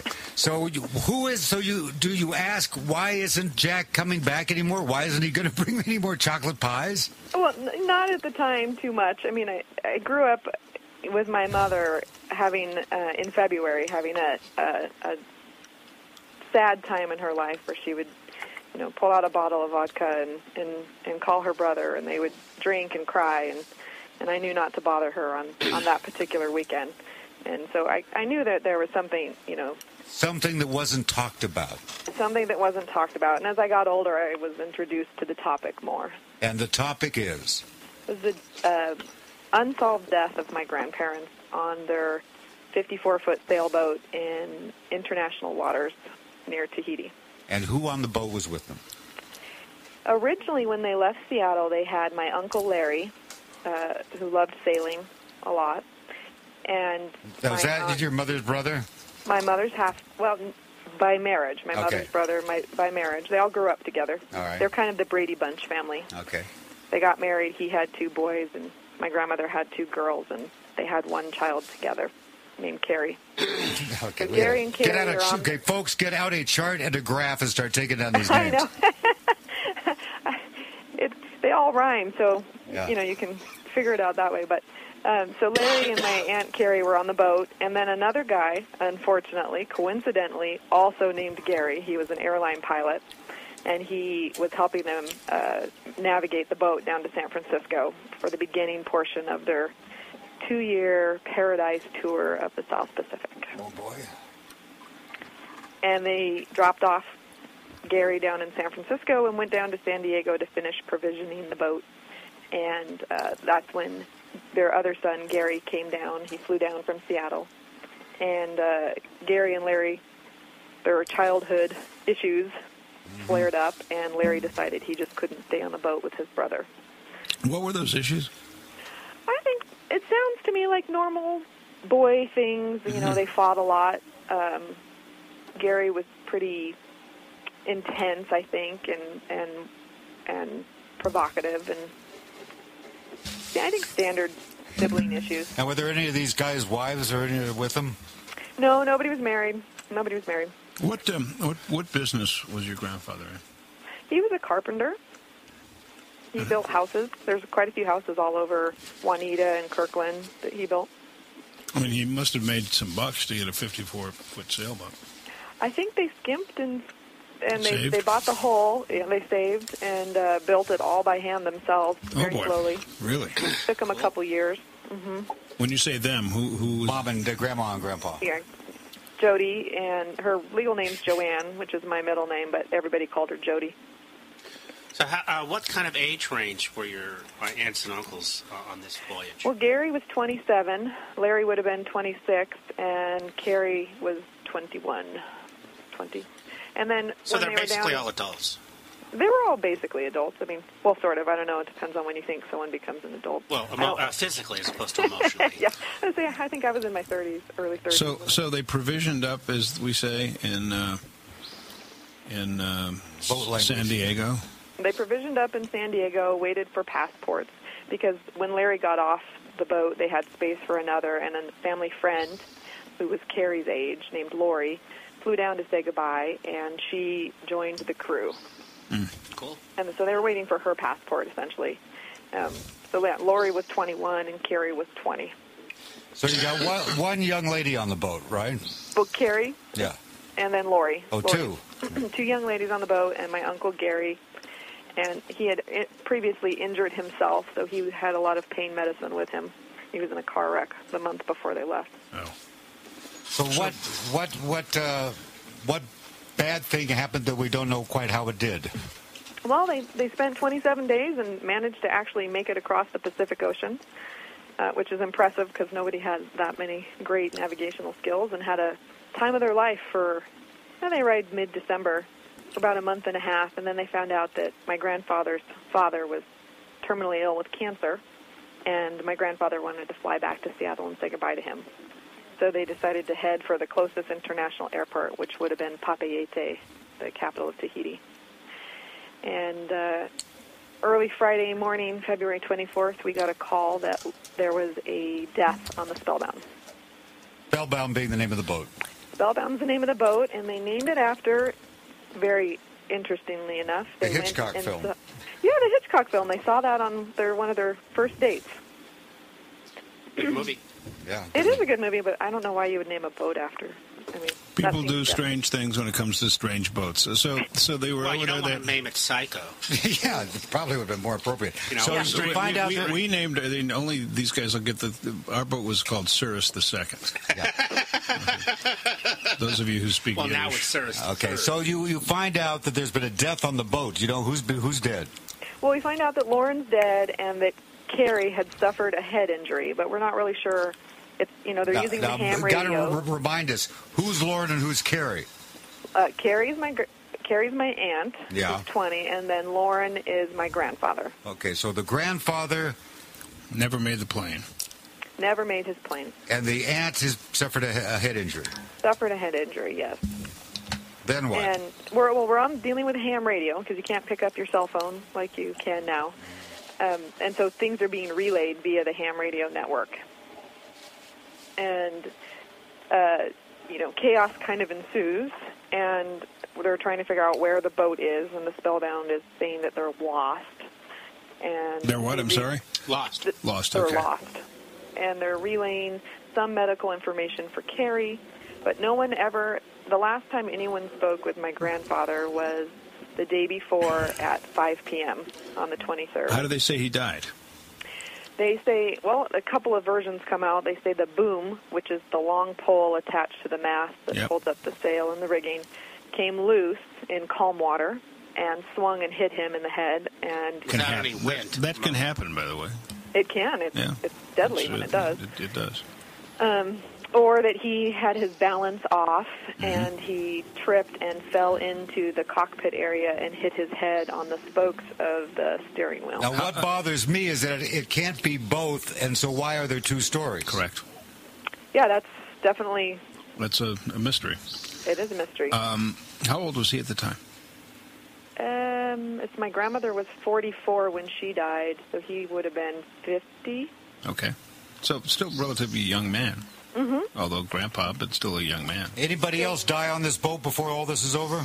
So the next morning we get another call that Jody is dead, Jody being my grandmother, and the Gary's on the radio and he refuses to tell uh, how she died, just that she's dead. And at this point, there's the gendarmes, the French police are getting involved, and Tahitian Rescue sends out an airplane to find the spellbound, and they locate it, and a boat goes out uh, with caskets to grab the bodies and bring everyone safely home, and they are surprised to find there are no bodies on board. Oh wait a minute! Whoa, back wait, wait, wait, back wait, up! wait, wait. Whoa! Whoa! Where are the bodies? The three survivors, Gary, Carrie, and Lori, voted to bury them overseas. At sea? So there's they toss the bodies overboard. They tossed the bodies overboard. Wow. Did uh, out of the three of them who were in their twenties, none of them had a clue uh, that uh, maybe somebody'd have some questions, or did they have a big clue that somebody would have some questions? Um, I think maybe Gary had a big clue someone would have some questions. Lori was a bit naive, a very naive 21 year old, uh, very sheltered, and um, she says she was sleeping, and Gary woke her up to come take the helm and steer the boat while my grandmother was trying to revive Lauren. And I interviewed her for this, and she said that Gary woke her up and she was trying to steer. They were reviving Lauren. So I know Jody was alive at that point. I don't think she would lie about that. Um, I'm not convinced that she killed herself the next day, as they're claiming. Yeah. d- Um, Well, how did they say that she killed herself? What what methodology? So she, she was sitting. There were some weapons on board, and you have to know that my grandmother hated guns, and they stored the guns above the water tank under the floor in the galley. Why did they have guns? Of fear Pirates. of uh, uh, Pirates. Yeah, she'll they answer were that afraid of being boarded or something. And they had a shotgun, um, and my uncle Gary brought a pistol with him, and that's the weapon that was used when my grandmother died. So basically, Gary shot her and threw her overboard. Kind of what I think happened, but the question is why? Yeah, that's the you know, the thing with murder is now, uh, now we have to uh, you know we have to unravel the clock and go backwards. Mm-hmm. And, uh, Before we unravel, I have a quick Yes, sir. question, sir. Um, Mark Boyer has a how, question um, for you. here. Are any of the survivors uh, still alive? They're all three still alive. And all three are mom. All three are what? Mum, quiet. M U M. With Curly, Mum, Larry, yeah. and Mo are not talking. Well, Lori, yeah, Carolyn. Lori says she just can't remember, and she's seen psychologists, psychologists and psychiatrists, and that she's just determined she doesn't know what happened. I, I don't. After talking to her, I don't really think that's true. I think she's just buried the truth down inside because she doesn't want to know. I think it had more to do with Carrie. All right, so tell us in your words what you think happened from square one and why. Well, so Carrie, when she got back, had a lot of different stories about what happened to her. She also had a major skull fracture to her head. Uh, that later, growing up, I would look at the X-ray of it, and it was the shape of a crescent wrench. I mean, you could almost put a crescent wrench up to the um, up to her head, and you could X-ray read the and label see. backwards. Yeah, exactly. and so um, she was critically injured, and so I can see her losing some consciousness for what happened to her mother. But I think she was somehow involved in what happened to her father. And for a couple, you know, first she said she was outside with Lauren when he got hurt, and the boom hit her too, and that's how she got hurt. And inside, she slept often in the main cabin and uh, there was a trunk next to the main cabin. I grew up with it. I have a lot of scars on my shins to attest to how sharp the corners were. And Carrie had a huge cut above her eye, and so I'm sure she probably did hit her eye on that. But how she got a crescent wrench shape from the boom or the Yeah. table is But what? But why? keep- What drives me nuts is all as if I weren't already, is all murders is motive, means, and opportunity. Mm-hmm. Well, we've got opportunity. We have means. What's the motive? So after two years of being questioned by the FBI, Carrie said that Gary raped her, and she, when they, my uncle and my mother eventually filed under the Slayer statute to have Gary disinherited, and she signed an affidavit basically saying that Gary had raped her, and Lauren was, you know, That's came not- in in the process. I find that word uh, extremely um, curious. Uh, Which one? uh, the one about uh, disinherited. What what kind of an inheritance are we talking about here? Two hundred thousand dollars. A piece uh, or No, in total. total? Yeah, And not a how lot many, of money. How many people were d- d- divided by how many? It would have been divided by. Oh no, it was less than that. I'm sorry. It was probably more like 150. It was divided by. Should have been divided by five, but it was divided by four because Gary was disinherited. So there's not a lot of money. The motive can't be money. Okay. Did Gary have money? Did uh, would he have financial problems? Did he have? No. A, uh, was You he? think he uh, was just pissed off? Was he a gambler? Was he involved in drugs? Uh, you well, know, almost let's go down all of their down the children list. were. Yeah, almost all of their children were involved in drugs. I mean, everybody got high, and I'm sure did a little bit more than that, but not enough to have a big debt or anything like that. No. So do you think maybe it was just? I mean, being his, there must have been bad vibes between the family. What's I mean, if they're disinheriting him and he raped this girl, why is he on the boat? It's his sister, or his Oh, half-sister oh, we're he's talking about. raping his half sister. Okay, now it sounds like it's a real family issue. Yeah, I'm, I'm. I think maybe part of the problem, the reason Carrie didn't bring it up, is perhaps maybe it was consensual for a while. Gotcha, gotcha. You know, and then uh, in part, in interviewing a close family friend, uh, and her name is changed because she requested that I change her name.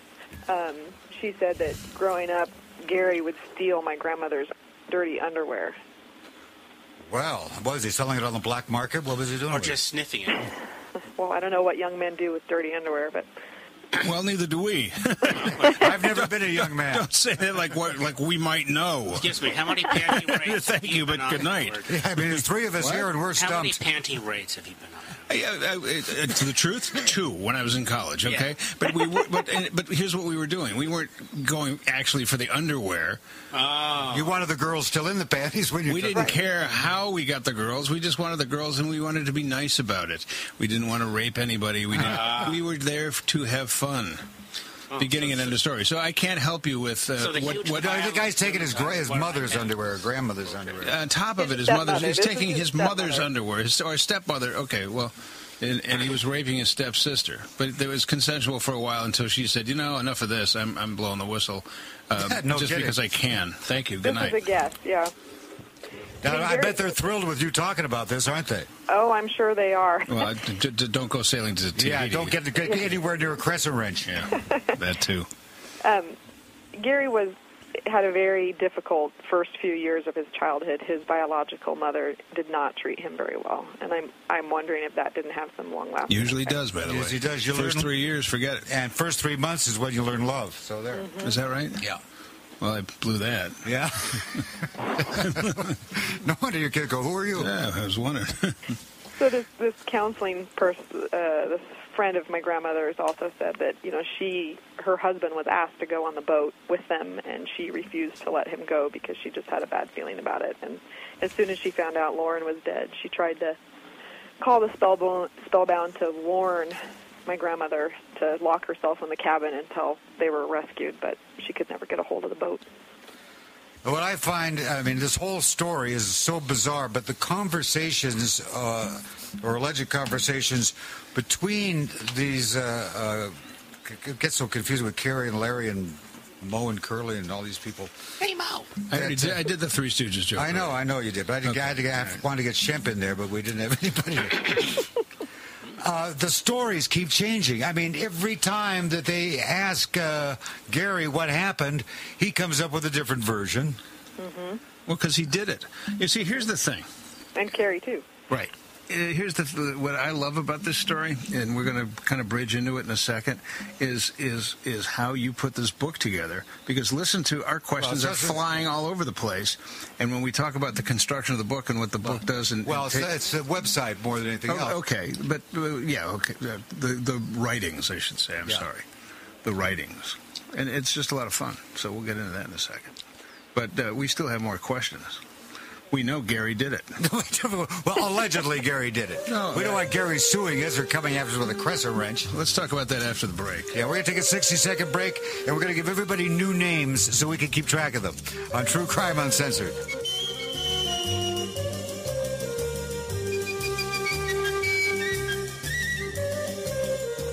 If you own an iPhone or ride the plastic pony in front of Kroger, you are no longer tied to your computer.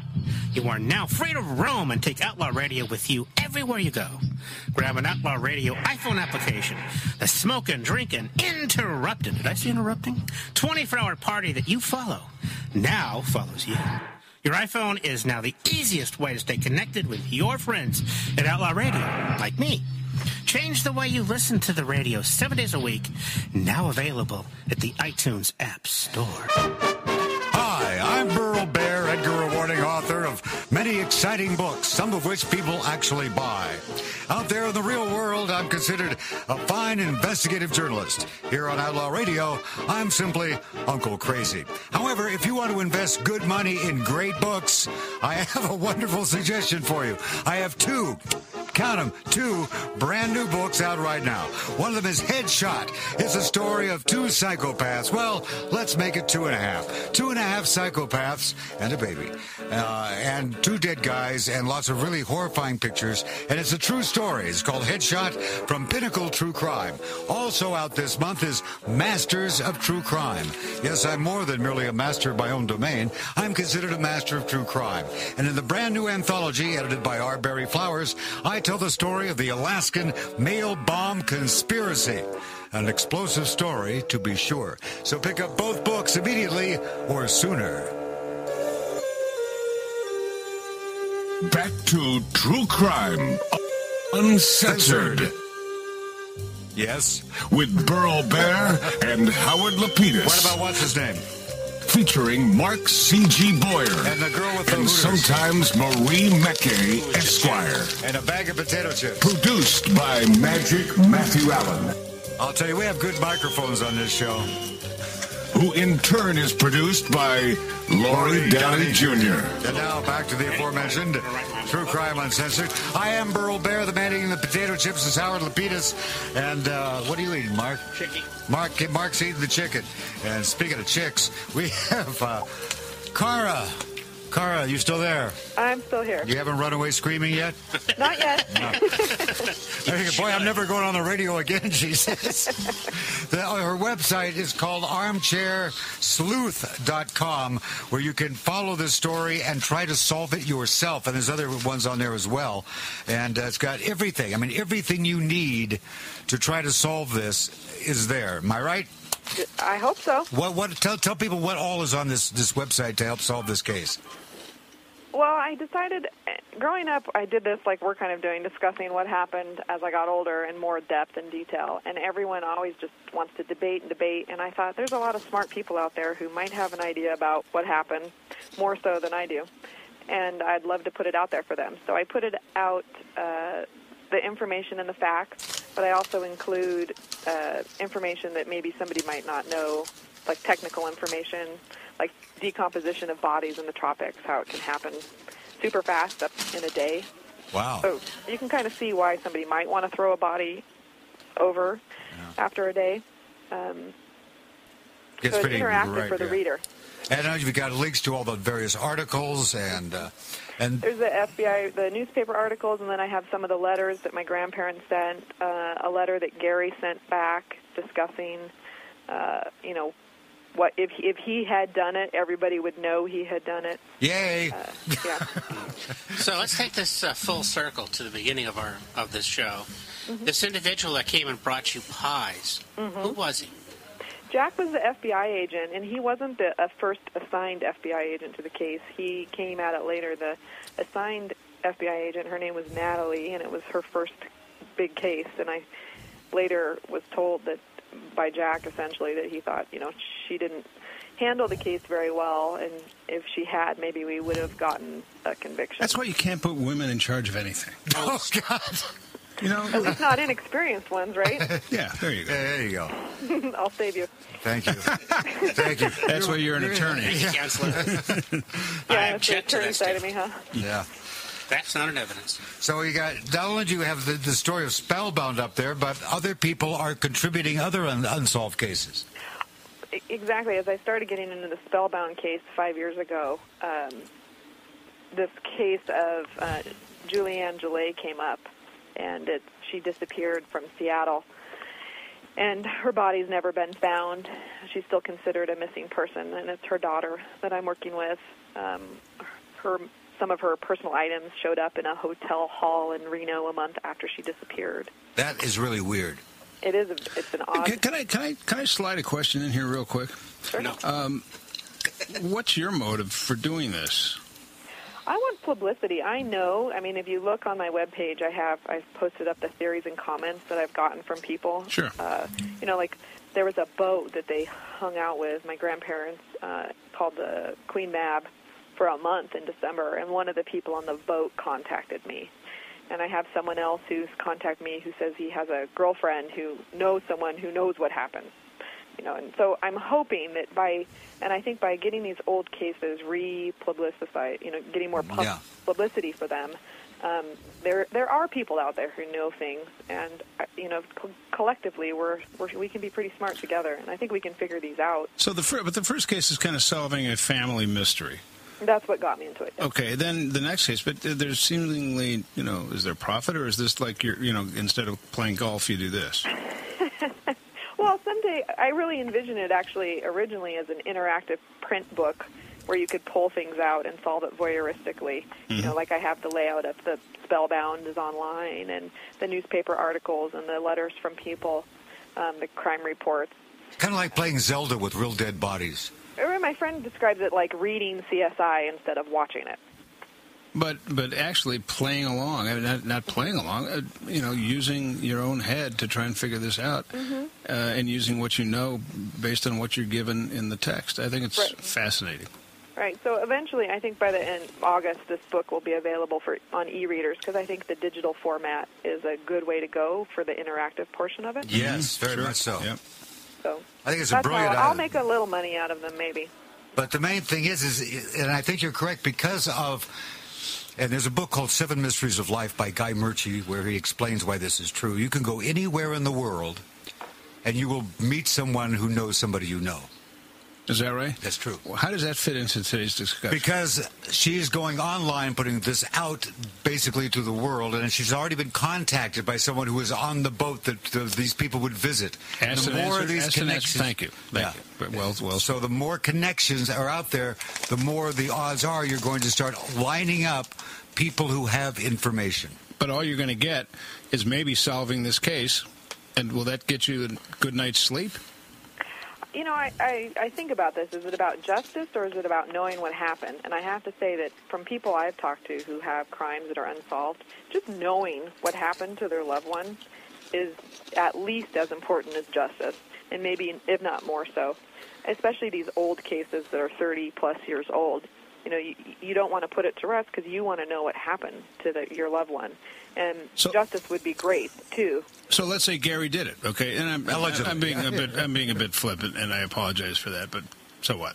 But the the uh, let's say he did it, uh, and now it's many many years later, and here he is. At, I, I don't know what his age is now, but uh, sixty something. okay. And you go, hey Gary, we figured out it was you.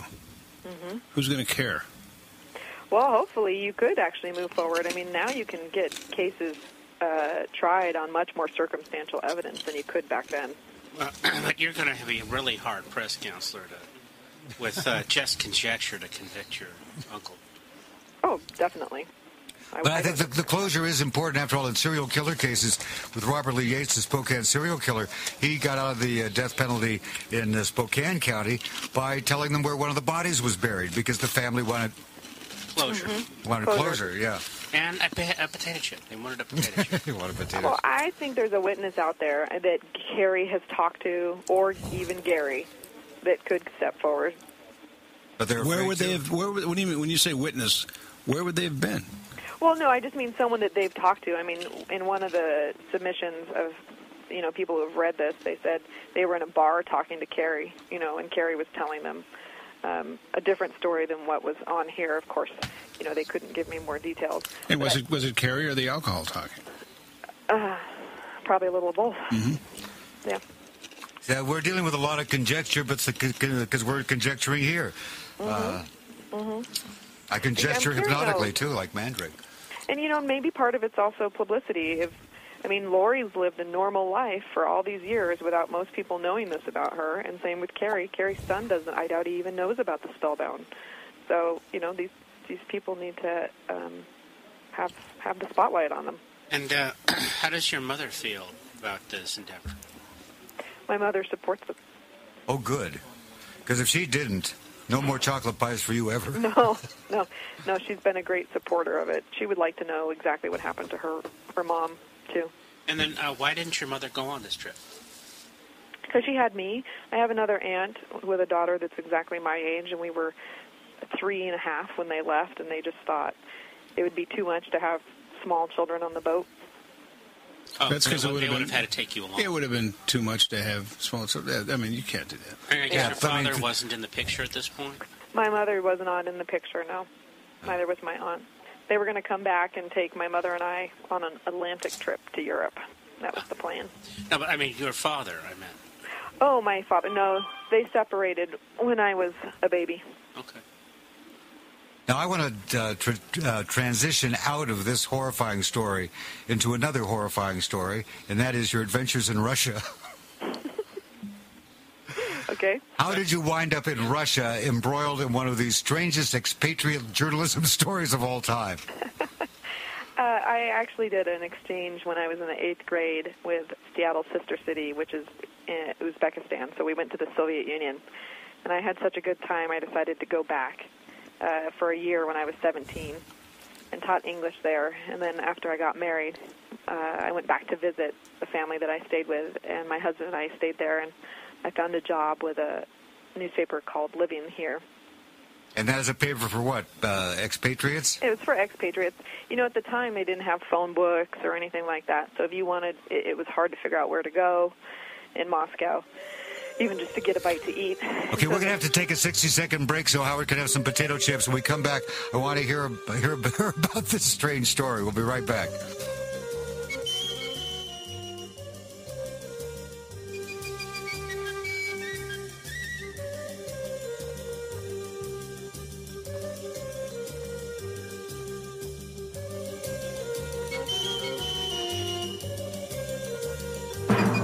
And here we go. It's Rick Dees and time for number one. And this is a very special moment on the countdown for me because I was involved with writing and producing this hit.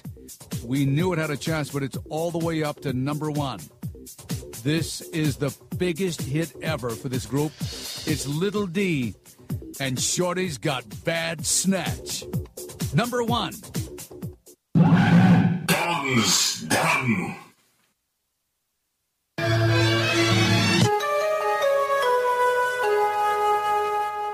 Yes, of course. Burl Bearer. I've known a few writers who were rogues and vagabonds. And I'm Roger Moore. I didn't supply the microphone. Hi, I'm Burl Bear. That's Howard Lapidus, Mark C.G. Boyer. Uh, Cara, uh, your last name? The Aaron, Deerin. Spelled D Y E R I N.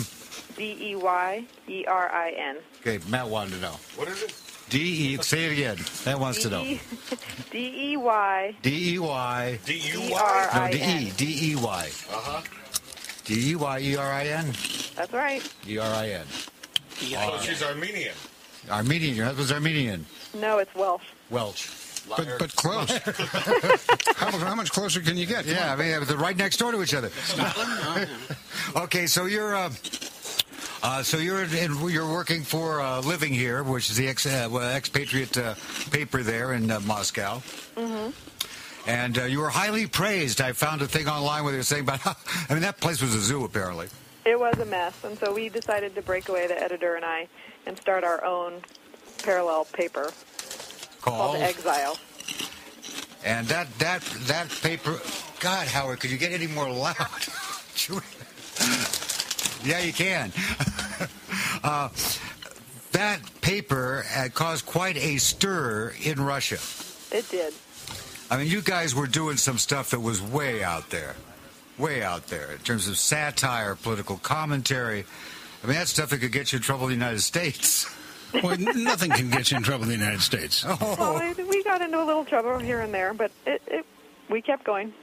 It's available online now. I guess it's no longer in print, but they have a uh, online version of it. So was Putin a fan or not? No, definitely not. We, we and my husband and I left after a year. Uh, uh, give us circa when was this? I was trying to remember. It was Oh. a long time ago. Oh, gosh, Uh, okay. Fifteen years, it was about fifteen years ago. Before the Yukos oil crisis uh, or the case? Yeah. Okay. So, So, you, so went- you were gone. Before. you had to learn Russian and Cyrillic. I- I'm going somewhere with this. I, I learned Russian and Cyrillic in uh, middle school and high school. Yeah, so did my daughter. Yeah. My daughter went to, uh, did the same thing you did, did the exchange thing, went over there to uh, Chelyabinsk at the foot of the Ural, in the Ural Mountains, where they had the uh, horrible nuclear power accident. But they told, the government told everyone, you needn't worry about nuclear radiation because vodka counteracts the effects of nuclear radiation. That's, that's true. This is what, honest to Well, no, God, but this is that's- what the people were told. that's All the extraordinarily people who worked at correct. the nuclear power plant were given bottles of vodka for emergency Mm-hmm. use, and they do not see any correlation between the, high doses of radiation and the sterility and the cancer. If you had a headache in Russia, they gave you vodka. would work for you. yeah. Vodka works for just about anything. Ask Johnny you com- Cosmo, he'll tell you. Can you compare the vodka over there to the vodka here? It's much better. Did you drink? Over there. Did you drink a lot of it over there? Well, yeah. What else are you going to do? In I don't know. Moscow? I, I don't, I don't know, kiddo. You know, you know, I can probably give you a list, but I'm not going to. I'm not Burl Bear. Yeah, my daughter said, every, in Russia, everything's unavailable unless you have money. That's very true. That's very true. It's a huge discrepancy between the people with and without. And she also says it's wise to master the different dialects uh, in- of Russian. Uh, she quickly mastered the one mostly used by the Russian mafia. Well, that's Putin. Putin runs the rough. Uh, You know, he's- he can come and get me. I don't care. He's a big thug. And uh, so, being a, a single uh, young lady in, in Russia, having that accent was a good protection. Well, she wasn't a single. Young, Yes, she was, my daughter. Oh, your I daughter was. wouldn't. Have, I would say I wouldn't have wanted to live there single, it's- it's- it's- especially at that time period. Yeah, that was '97 when we were there. Yeah. But uh, well, we two may might have bumped into each other there. You never know. Yeah, it could be. Anything's anything's possible in this world. I grew up during the Cold War. I still see um Russia and the Soviet Union as just gray. I just see the color gray. I see no colors. I, I can't imagine what it was like. Uh, and then I was kind of slapped in the face. A friend of mine was uh, was uh, almost arrested, and he called me from the the uh, Hyatt in Moscow. And just to even hear that there was a Hyatt in Moscow was enough to just you know off put. Oh, they all got a Howard Johnson's. Yeah, yeah, fifty one flavors and Putin. you know, gray is an apropos description because when I was there, when it was the Soviet Union in the 80s, it was just gray in Moscow and gray. And then when you go- when I went back in '97, there was just so much more color.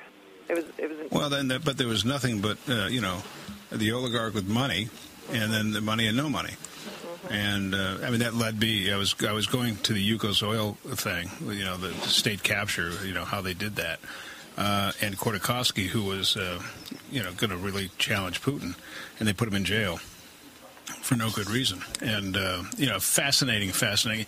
You know, w- where you think, and I always thought of the of, of co the communist Soviet Union as the bad guy, and and by the way, the bad guy, but um, it it was it's worse. It's worse, and it's worse now with the Russian mafia. Worse. Would you agree or not agree? oh, I would completely agree. I mean, you we couldn't have run business without the Ru- you know dealing with the Russian mafia. No, you can't run a business in Tarzana, California, without uh, doing business. And I'm not kidding. No joke. Well, certainly not in Brighton Beach, New York either. There you go. There you go. You know, who let these guys in? Oh, did I say it that way? Yeah. Well, you know, I, I didn't say it wrong. Uh, they were the enemy. They were the enemy. You know, I grew up, in, you know, I remember Khrushchev pounding his. His, his Shoe. standing in front of the uh, United Nations and speaking to the United Nations, taking his shoe off and pounding his shoe. But we will bury you We will economically. bury you. We will bury you. So uh, they that was were an uplifting speech. not number one on our list. Then Bro Bear went and joined the Communist Party. No, I didn't. Oh, okay. It was a party, but that wasn't it. So you escape from Russia, just like my, my I don't grandfather. know what the hell we're talking about here. You come back to America. You're also an attorney. I am an attorney. I came back to America and went to law school at George Washington University. Oh, cool.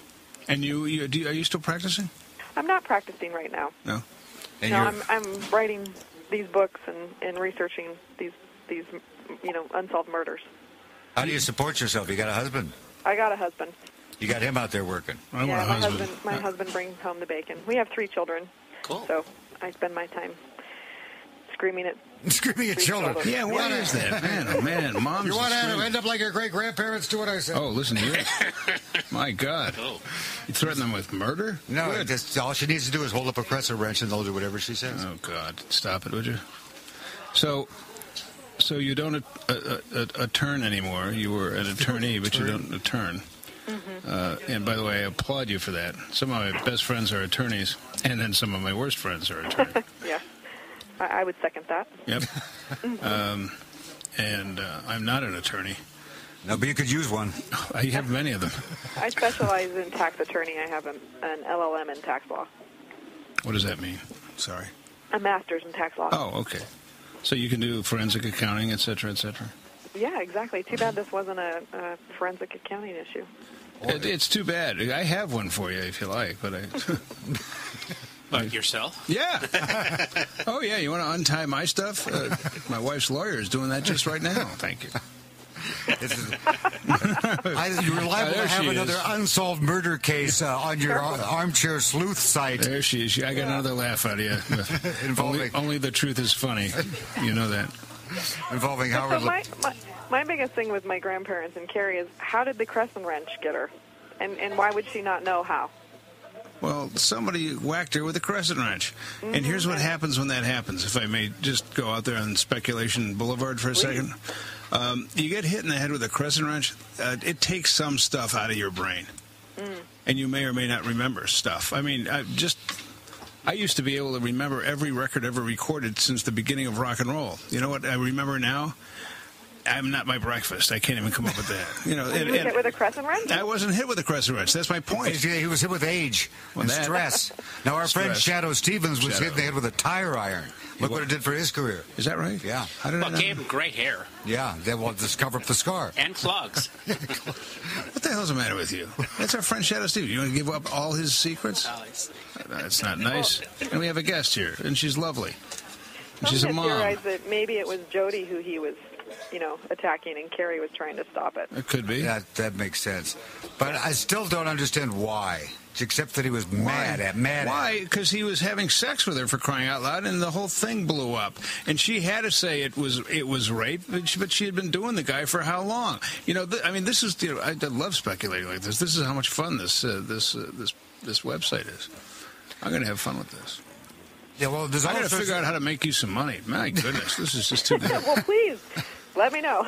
I mean, you got a, a lot of people weighing in. I mean, you go to the page at armchairsleuth.com where people start talking about this, and people are going back and forth, and well, what, you know, same sort of thing. Well, he's doing her, and she's doing him, and he's mad because he's getting cut out of the will, and uh, you know he's doing this, and then he gets drunk, and he whacks this one, and then he has to kill this one, and throw the bodies overboard, and the there's a conversation. I got it right here between uh, Le- I always get these names confused between Larry and Gary and oh, yeah. where uh, when uh, Larry and Gary are talking. Now th- these guys half brothers. No, they're full brothers. Oh, they're full brothers. Okay. Uh, Larry asked Gary, "Did anyone board the boat?" No one could get past me, and then laughed and shook his head. No, no one boarded the boat. Why do you ask? Larry answered. I thought perhaps there was a bad drug deal or something. Maybe somebody boarded and attacked Carrie and Dad, hoping it was true. No, just us out there. And he looked as if he was almost smiling. The smirk annoyed Larry. Pressed Gary. How could the boom have hit Dad when there was no wind? Well, Gary repeats that Dad's balance was off because he injured his leg. Gary said, Dad fell. He hit the brass bowl on the helm. The boom may have been loose. Larry paused, thought, well, that's a slightly different story. And he confronted Gary with the change. You never mentioned him hitting his head on the helm before.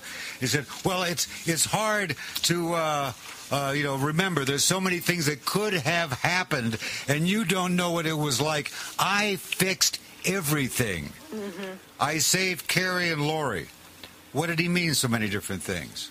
and what does he mean by saved? Yeah, what does it mean by saved? Well, they What- were lost at sea, and they were taking on water, and for a while, Gary thought they were out of fuel. At least that's what he told everyone, even though they had just refueled the tanks. Well, then the real Caroline says, Well, how did Carrie get her head bashed in? Gary gave Larry the look he used when they were boys when he did something wrong and it was impossible to prove he was the culprit. It was a look of arrogance and disdain. Gary taunted Larry, saying, You will never know what happened. It's my secret. Let me tell you something. Do you know when Gary is lying? You know how you can tell when he's lying? How? His lips are moving. this is not really, I mean, obviously, somebody on that boat did something. Right. Well, there was only three people left, There you go. Mm-hmm. Who's strong enough to do it? and Carrie may have done something in the beginning, but she's knocked in the head, so she didn't finish it. Right. Maybe someone walked in and they were having a reunion. Maybe. Uh-huh. It could have been all that. What a great fun thing you're doing Maybe they here. were. Great pleasant No, fun. no, but the It is- truth is, it's, the- it's, the- it's no, hang on, captivating. Hang on, the truth is, is number one, it's captivating. Number two, it's pioneer. Nobody's done this before, so it's fun to to go there. And f- for those of us who are, What's the website again? Armchairsleuth.com. you know, you know, we're kind of we kind of are interested in this. You know, f- how does the process work? Well, you can kind of follow the process, and you can do what we've been doing for the last hour and having a ball just speculating with you and going back and forth. And, and anybody can do this on your website and uh, and have the same you know wonderful time that we seriously are having. So it's a, it's a good thing. I take it, Gary, and you don't talk much. No, and I, I I was debating about w- how much contact to try to get with him, but I haven't seen him since I was a teenager. Oh, I okay. did talk to Carrie, uh, but I didn't talk to Gary. Who the heck's trying to He get a lives in hold of you, by the way? California. Do you want to return a call? Sorry. She's getting email. Did you make an effort to uh, to acquire the FBI files? I do. I have the FBI file in front of me. It's heavily redacted. They have to take out the names of anyone who is still alive, and so it's there's bl- blank pages in here, w- you know, that have been whited out. But because I'm pretty familiar with the people involved, I can guess uh, what a lot of it is, but there are some pages that are completely, you know, blanked out. Entire pages? hmm entire pages. So I could wait till everyone dies, and then I could get the full report. And when I uh, originally interviewed Lori, she said she would give me her test testimony, but then she changed her mind. Hey, how old are your kids? Uh, three, uh, eight, and ten. Oh my, that's a Boys. handful. Boy, all boys? All boys. Oh, oh, mom's in love. That's a handful. oh, there you go. Oh But I, I man. love hearing what you guys are doing, and you know when people write me and tell me what they think happened, it's great because I always I'm, I'm learning something new every single time that somebody writes into me. Oh, we wanted to go that way. I figured let's play the game because Yeah, it is kind of a game, and, and let's do that for an hour with you and, and see where it goes. it's not really about the money. It's you know more about trying to solve what happened and and try to figure figure it out for my family and other families out there. How many people are alive that would really care now? What's left? Well, Uh, well, all of their children are still alive. Quite a few of their family friends uh, are still alive because they were young. I mean, my grandmother would be in her early 70s. So it's it's a to- still a topic of conversation at Thanksgiving. Oh, definitely still a topic of tom- conversation, Thanksgiving. I mean, you can see on one of the second comments I got, it was a, a, fa- a pretty close family in my generation who had never even heard about what happened on the Spellbound. Mm-hmm. And she said it explained a lot about the interactions of the family once she went on and Well, yeah, because on the anniversary of his death, your mother would get on the phone with your brother and a bottle of vodka, from, not from Russia, and they would sit there and talk and cry and drink. Right, right, right. Well, and she didn't quite get why we didn't talk about my grandmother. The family never talked about my grandmother. What, what, what do we cover this? What year did this happen? 78, Okay, 1978. so you're just a kid. I was four. You're still just a kid. Man, oh man. I like to think that way. Well, you are. How's that? Mother of three. Mother of three. Mother of three. Father of two here. Which one? All boys? No, I've got one of each. Uh, and uh, my daughter, who's the 17 and a half, uh, the second she was born and I saw her, I, I just gave her the bank account. Here, take, just ta- yeah, take that's it. fathers and daughters. That's the Take way it it. is. Just take it now. It's That's okay. my daughter Let's in not the even water. go through any of this. But then her and her mother is just a picnic. See? sound like a bit of a. Oh, Oh, yeah, here we go. Magic Matt Allen and the Demons of Decadence on a macaroni and cheese weekend. Uh, the demons are here too. It's going to be a great show. I just I've seen who's coming in. and It's going Hey, Jimmy the P is here Jimmy too. the Predator. Outlaw Radio. I've been watching you for days now, baby. I just love your sexy ways now, baby. You know my love will never stop now, baby. Just put your loving in my box now, baby. Wrap it up. I'll take it. Wrap it up. I'll take it. Well, no more will I shop around now, baby. I know I got the best thing in town now, baby.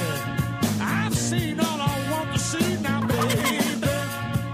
Bring your loving straight to me now, baby. Wrap it up, I'll take it. Wrap it up, I'll take it. Wrap it up, I'll take it. Wrap it up, I'll take it.